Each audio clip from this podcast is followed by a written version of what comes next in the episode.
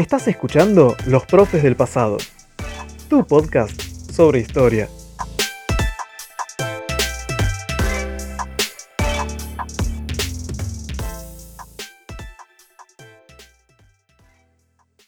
Iniciamos un nuevo vivo desde Profes del Pasado. Buenas noches a todos. ¿Cómo les va? En el día de la fecha nos, nos encontramos, bueno, haciendo un nuevo vivo. En este caso, bueno, vamos a, retomar un poco de lo, que, de lo que hablamos en el último vivo, si bien eh, el último fue de la década del 60, pero nosotros eh, mencionamos y hablamos mucho de una variable que es en este caso la contracultura, ¿sí? Eh, esta contracultura se manifestó más que nada en, en, lo artístico. Nosotros hablamos, hicimos hincapié en la pintura y todas las manifestaciones artísticas, pero mencionamos eh, el tema del rock, ¿sí? que fue muy importante a nivel mundial en los 60. Bueno, hoy lo que vamos a hacer es hablar de los años 90, ¿sí? pero eh, a nivel nacional, en este caso en Argentina. Y vamos a tomar como variable el rock, el rock nacional, que tuvo un impacto muy directo en la juventud de la época, ¿sí? Y bueno, vamos a tomar, eh, vamos a, a hacer algunas cuestiones, vamos a charlar para eso eh, tenemos un invitado que es, ahora lo estoy por llamar. Nuestro invitado se llama, ahí está. ¿Cómo te va, Norbert? ¿Todo bien, Belén? Todo bien. Bueno, eh, presentamos Norberto Pérez, profesor de historia. Eh, gracias por colaborar con nosotros en este vivo.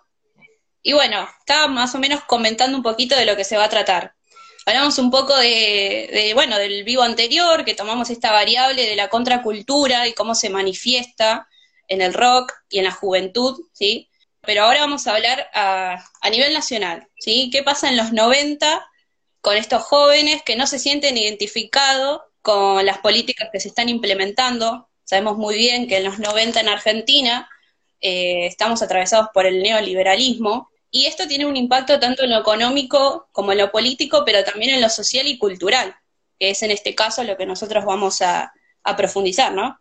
Sabemos nosotros como neoliberalismo, sabemos que se da en el gobierno de Menem, que empieza en el 89, termina en el 99, esos 10 años de gobierno de Menem, y eh, el consenso de Washington que se da en el 92, sirve como variable para empezar a, implementar esas políticas neoliberales en el país, ¿sí? de, tanto de, en lo económico que trae frustraciones y trae desempleo y trae situaciones de crisis social. Esto también se va a dar en lo, en lo, en lo cultural, ya que las ideas neoliberales traen consigo también el progresismo, ¿no? Estas ideas progresistas que nosotros las calificamos como individualistas, ¿no? Eh, este progresismo y este individualismo que se quiere instalar va a traer también, no sé si me escuchas ahí, medio que se cortó, ahí está. Te escucho. Perfecto. Eh, bueno, nada, que a ver, estas ideas neoliberales eh, y progresistas implementan en los jóvenes cierta individualidad, ¿no? Se podría decir que, mm, que se pierde el eje del, digamos, de la colectivización y de la lucha en base a lo colectivo. Más bien lo que se quiere hacer es, eso, ¿no? Dividir para poder eh, gobernar tranquilamente, como gran frase que se dice a veces. Y eso, inevitablemente, en la gente, en, digamos, en lo popular, en las clases populares, trae consigo un malestar, ¿no? Em, ahí, para, digo, como para sintetizar esa idea, y también para justificar la charla que nosotros ahora, ah, lo acabas de decir, y ya lo habíamos comentado entre nosotros. Nosotros vamos a hablar del rock en la etapa de los 90, donde ese modelo neoliberal se profundiza totalmente con el gobierno de Menem. Si bien las políticas neoliberales son después de la crisis del petróleo, pero en Argentina se profundizan con, con, Menem a la cabeza. ¿Por qué nosotros elegimos esta época como, como punto de análisis? Porque en esa profundización del, liberalismo ocurren muchas cosas y una es el deterioro de la vida de los hombres. El, mayor deterioro de la vida de los hombres seguramente lo vamos a encontrar a partir de la década de Menem y llegando a, de la Rúa, digamos. Esos son los peores, los, datos quizás más oscuros de, de la historia argentina en cuanto a cómo vive el hombre, digamos, ¿no? ¿Cómo es su vida? Cómo es su relación con el trabajo, cómo es su relación con el mundo, cómo es su relación con el consumo. Y el neoliberalismo, a, plantar esa bandera de, justificada por la meritocracia, estas son cosas que todavía funcionan, digamos, no es que quedaron en el pasado. De hecho, el progresismo ha triunfado, digamos, y ha quedado como bandera de, la libertad hoy. Eh, todos esos deterioros que propone el neoliberalismo vamos a intentar verlo en una cultura determinada, que en este caso es este, la cultura del rock, el rock nacional. Y ver cómo los jóvenes usan esta expresión cultural para sus manifestaciones, que son de todo tipo, digamos, ¿no? Nosotros podemos encontrar manifestaciones políticas, este, obviamente, ideológicas, puramente artísticas, ¿no? Pero siempre estando ahí eh, conectado al mundo, ¿no? Si bien hay algunas frases que dicen, bueno, no, lo que hizo el liberalismo fue excluirlos, sí, los excluyó de un sistema de consumo. Pero no puedes excluir del mundo así nomás a alguien. Lo que sucedió es que ellos vivían en una determinada condición y el rock quizá los ayudó a entender cuál era su condición. Y ahí, ahí quiero hacer una distinción, porque el rock es un, es un movimiento cultural muy amplio, muy amplio, pero dentro de, la estructura nacional tiene eh, características particulares muy particulares, que no le pertenecen al resto del mundo. Y esto es lo que tiene bueno el rock. Digamos, el rock como movimiento cultural se manifestó en gran parte del mundo, pero cada nación este, lo hizo a su modo y lo construyó en función de, sus, este, de su historia en particular. Obviamente que, no sé, uno no, no, es lo mismo vivir en el neoliberalismo de Estados Unidos que en el neoliberalismo en Argentina. Son dos cosas totalmente diferente, digamos, se, se manifiesta de forma, de forma diferente. Por eso elegimos esta época, ¿no? La época es muy importante para analizarla, porque es una época que eh, en categorías es, yo supongo que vos lo habrás escuchado y seguramente alguno de los que está ahí lo habrá escuchado, esto de la generación perdida. La 90 fue, los 90 fueron como la generación perdida, ¿no? donde la juventud no se preocupaba por nada, que no le interesaba absolutamente nada y que vivía esa cuestión efímera del día a día. Después vos vas a analizar este, manifestaciones culturales que consumían los jóvenes durante la década del 90 y la verdad que lo que se producía y era consumido por los jóvenes no era justamente esa idea, es totalmente contraria. No, esto quiere decir que en el rock no había manifestaciones efímeras, sí, obvio que sí que las había pero también había de las otras, y casi en la misma medida, digamos, ¿no? En, en los 90 se, se, rivalizó mucho esta cuestión de los redonditos y, y Soda Stereo, ¿no? Como dos modelos hegemónicos y estilos concretos de producir. Que representaba uno y otro un, un estilo de, de, vida distinto de los jóvenes de la época, ¿no? Que hablábamos hoy. No es lo mismo el... Exactamente, no es lo mismo. Y no es lo mismo eh, en, en, ningún, en ningún momento donde vos te relacionás con ese contenido. Digamos, y para mí los 90 fueron los periodos de lucha y de agonía, ¿no? Materialmente hablando, y obviamente espiritual, espiritual también, porque la política fue un poco este, vaciada. Como que quiso, claro, quiso implementar ese vacío, ¿no? Ese vacío cultural, ese vacío espiritual que vos mencionás. Era, claro, vos tenés que pensar que Menem era un, presidente bastante farandulero, digamos, ¿no? Iba más a visitar a Susana Jiménez quizá, o charlaba más con Moria Kazán que, debates de políticas concretos, digamos. Y uno analiza también los discursos de los políticos de la época de los 90 y son bastante nefastos. Sí, es difícil, y más en esa época que un, que un joven, que un adolescente se pueda sentir representado con esa figura política, ¿no? Que estamos mencionando. Es muy difícil, ya sea porque no, no me representa en absoluto o porque eh, la realidad supera la ficción, ¿no? O sea, en ese momento no la estoy pasando bien. ¿Y cómo me voy a sentir representada? Exacto, y aparte que en, en las cosas que, que, se decían o en los discursos que se armaban en, esa, en, las cuestiones políticas, nunca estaban los jóvenes presentes en esa discursiva. La, la política se, se, hizo de, de, gerontes y no había lugar para que los jóvenes protesten o que los jóvenes sean escuchados. Y obviamente esto no quiere decir que los jóvenes se alejan de la política. En todo caso, los jóvenes se alejarán de los políticos pero no de la política, porque lo que siguen consumiendo como cultura es totalmente político. Digamos, no sé, yo pienso en este momento en la etapa del disco de octubre de Los Redondos, que es finales de los 80, una etapa recontra política. El disco de La Mosca en la Sopa es un disco recontra político de Los Redondos. Y la gente lo consume un montón y Los Redondos se vuelven, se, se masifican. Y digo, bueno, ¿qué son esos de, de, que lo, que separamos nosotros como política y política partidaria Exacto, sí, sí, sí. una cosa no tiene nada que ver con la otra. Que despoliticen a los jóvenes está mal, es erróneo, porque más que no involucrados en la política, pues lo tomaban como que la política es personal, en este caso, es algo personal, es una lucha personal. Exacto, vos fíjate, mira, acá hay un comentario que es de Andrew Olusa, y dice, bueno, mucha gente no presta atención a la carga emocional de las canciones, totalmente, eso, eso es real y sobre todo es muy difícil entender las emociones cuando vos estás escuchando cosas descontextualizadas. Si yo voy a poner un disco de Lo Redondo del 91, y si vos no tenés ni una idea de esa época, quizá el disco te signifique algo, pero no signifique eh, ese disco en ese contexto, en ese momento en la Argentina.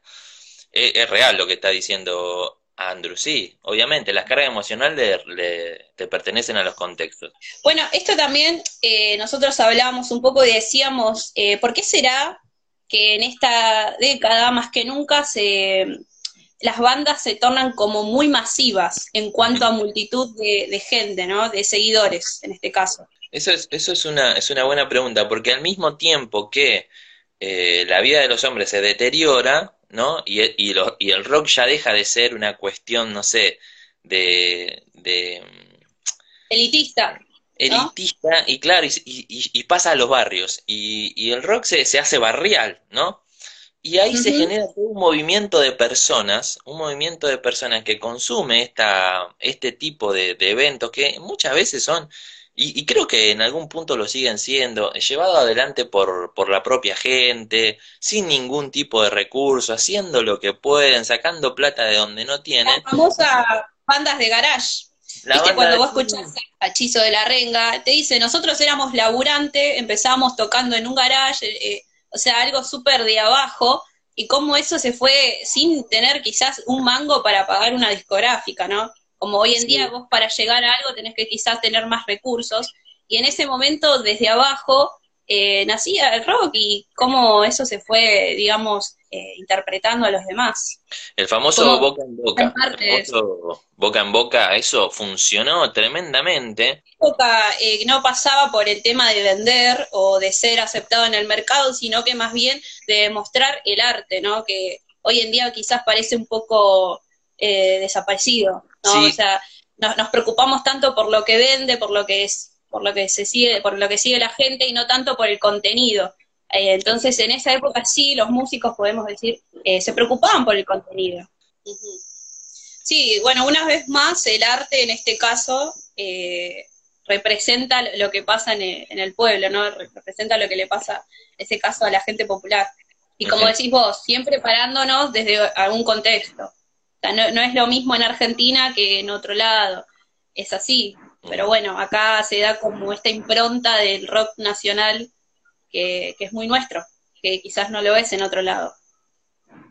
Exacto, sí, sí, y es recontra interesante pensarlo, ¿no? Porque, por ejemplo, eh, Los Redondos, que es una banda, a pesar de que es una banda recontra masiva y, y, una de las más importantes en Argentina, es una banda bastante regional, digamos, ¿no? Uno se va a, a países como, no sé, Colombia y nadie conoce a los redonditos de ricota, no tiene ni idea quién es el indio Solari. Ahora, eh, ¿por qué nosotros analizamos acá los 90 y por qué eh, específicamente los redondos? Porque me parece que eh, genera un Lleva impacto. como esa bandera, ¿no?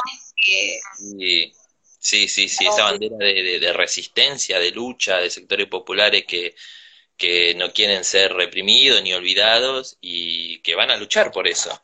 Y que si no nos dan, y, esto es lo que me gusta los redondos, cuando los redondos no le dieron las herramientas o cuando al público no le da las herramientas para manifestarse, las busca de alguna forma y de alguna forma va a encontrar para hacerlo. Bueno, encontró en los redondos este, su manifestación o su momento para olvidarse de todas las penurias que propone los 90, ¿no?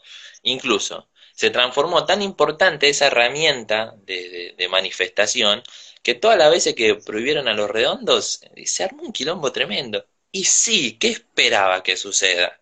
Si la única herramienta que tienen para ser felices un par de jóvenes de 15 años son ir a ver a su banda de rock favorita y vos se lo estás prohibiendo. ¿Vos qué esperabas que suceda con todo eso? Por eso... Sí, también hay como, como cierta estigmatización ante los jóvenes que van a ver bandas como hablamos de Los Redondos, La Renga, Los Piojos en su momento, ¿no? Eh, y no a los que en ese momento iban a ver a Soda, por ejemplo, como decíamos. Ponemos a Soda como el ejemplo de esa vieja, ¿no? Pero, sí. No tenemos nada en contra de Soda, pero sí, eh, hay como cierta estigmatización. Ah, estos son los, ya sabemos, ¿no? y también el policial tiene que ver con esta cuestión de, bueno, vamos a agarrar a los que son eh, más rebeldes, ¿no?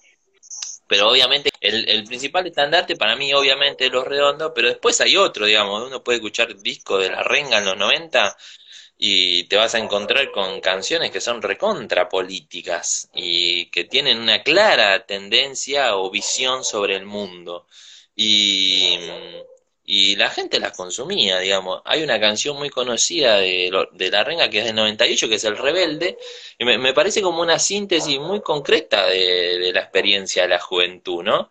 Totalmente eh, eh, peleada con un tipo de sistema o con un sistema de valores que proponía los 90 que no, no los convence, que no lo quieren. Y, y, bueno, el único lugar donde se encontraba realmente esa manifestación, que vos lo podés decir contracultura, eh, era en el rock, porque los políticos no luchaban contra ese sistema, todo lo contrario, venían a instaurarlo, ¿no? Sí, sí, no, y justamente eh, hacía, digamos, memoria de la canción de la renga y llegando al punto de que este pibe, este joven, no se siente parte de este mundo, ¿entendés? O sea, yo no, no pertenezco acá, es lo que está diciendo. Eh, y eso es un mensaje que te pega al alma, porque decís, ¡guau! Y es lo que eh, representa lo que sienten muchos en este caso, y eso es lo que más falta, me parece.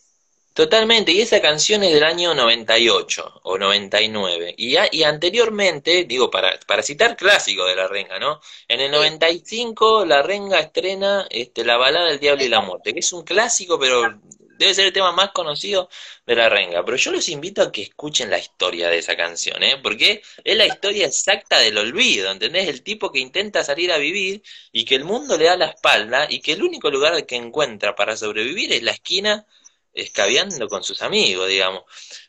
Cualquiera podría decir, ah, no, pero si te quedas a en la esquina, ¿qué futuro tenés? ¿Y qué futuro le proponían a los pibes en los 90? ¿Cuál era el futuro que se proponía en los 90?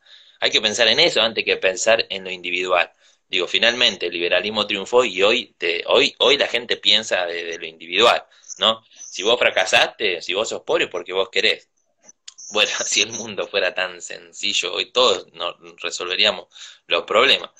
Pero los invito a todos a que escuchen de nuevo esa canción y presten la atención a los momentos que propone como historia particular de vida. Y me parece también una buena síntesis de lo que significaba tener 17 años, terminar el secundario en el 95 y tratar de salir adelante. A ver si el mundo te lo permitía. Digo, los 90 pasaron. Hoy nosotros tenemos más de 20 años.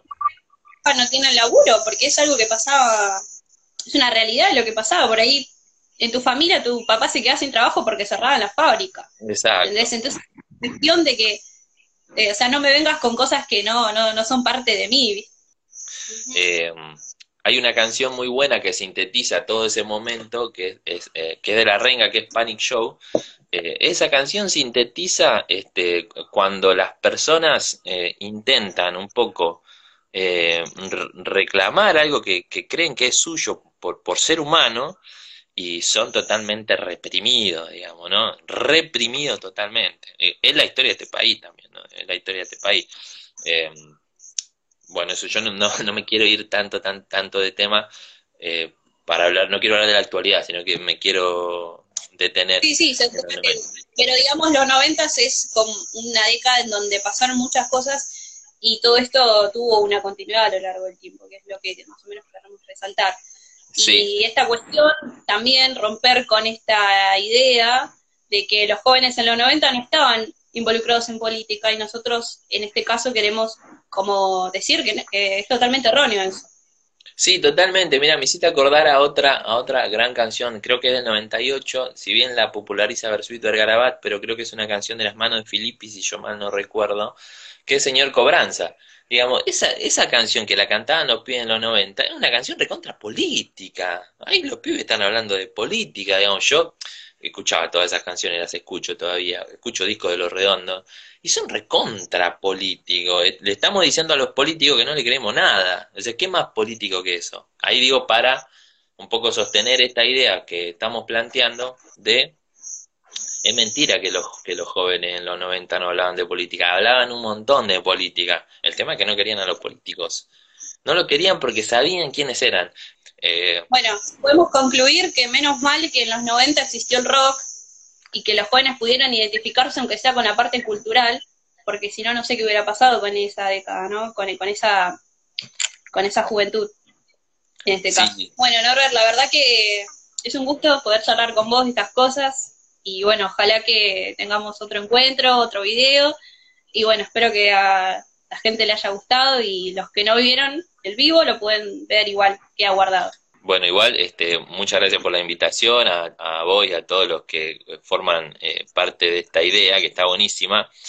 Y, y, a todos los que vieron el vivo, los que vayan a ver este vivo, los invitamos a hacer esa introspección del rock de los 90, que ya está, no, existe más, digamos, murió y el rock es otra cosa.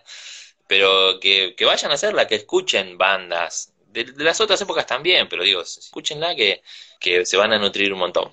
Bueno, Norbert, muchas gracias. Nos vemos. Dale, nos vemos.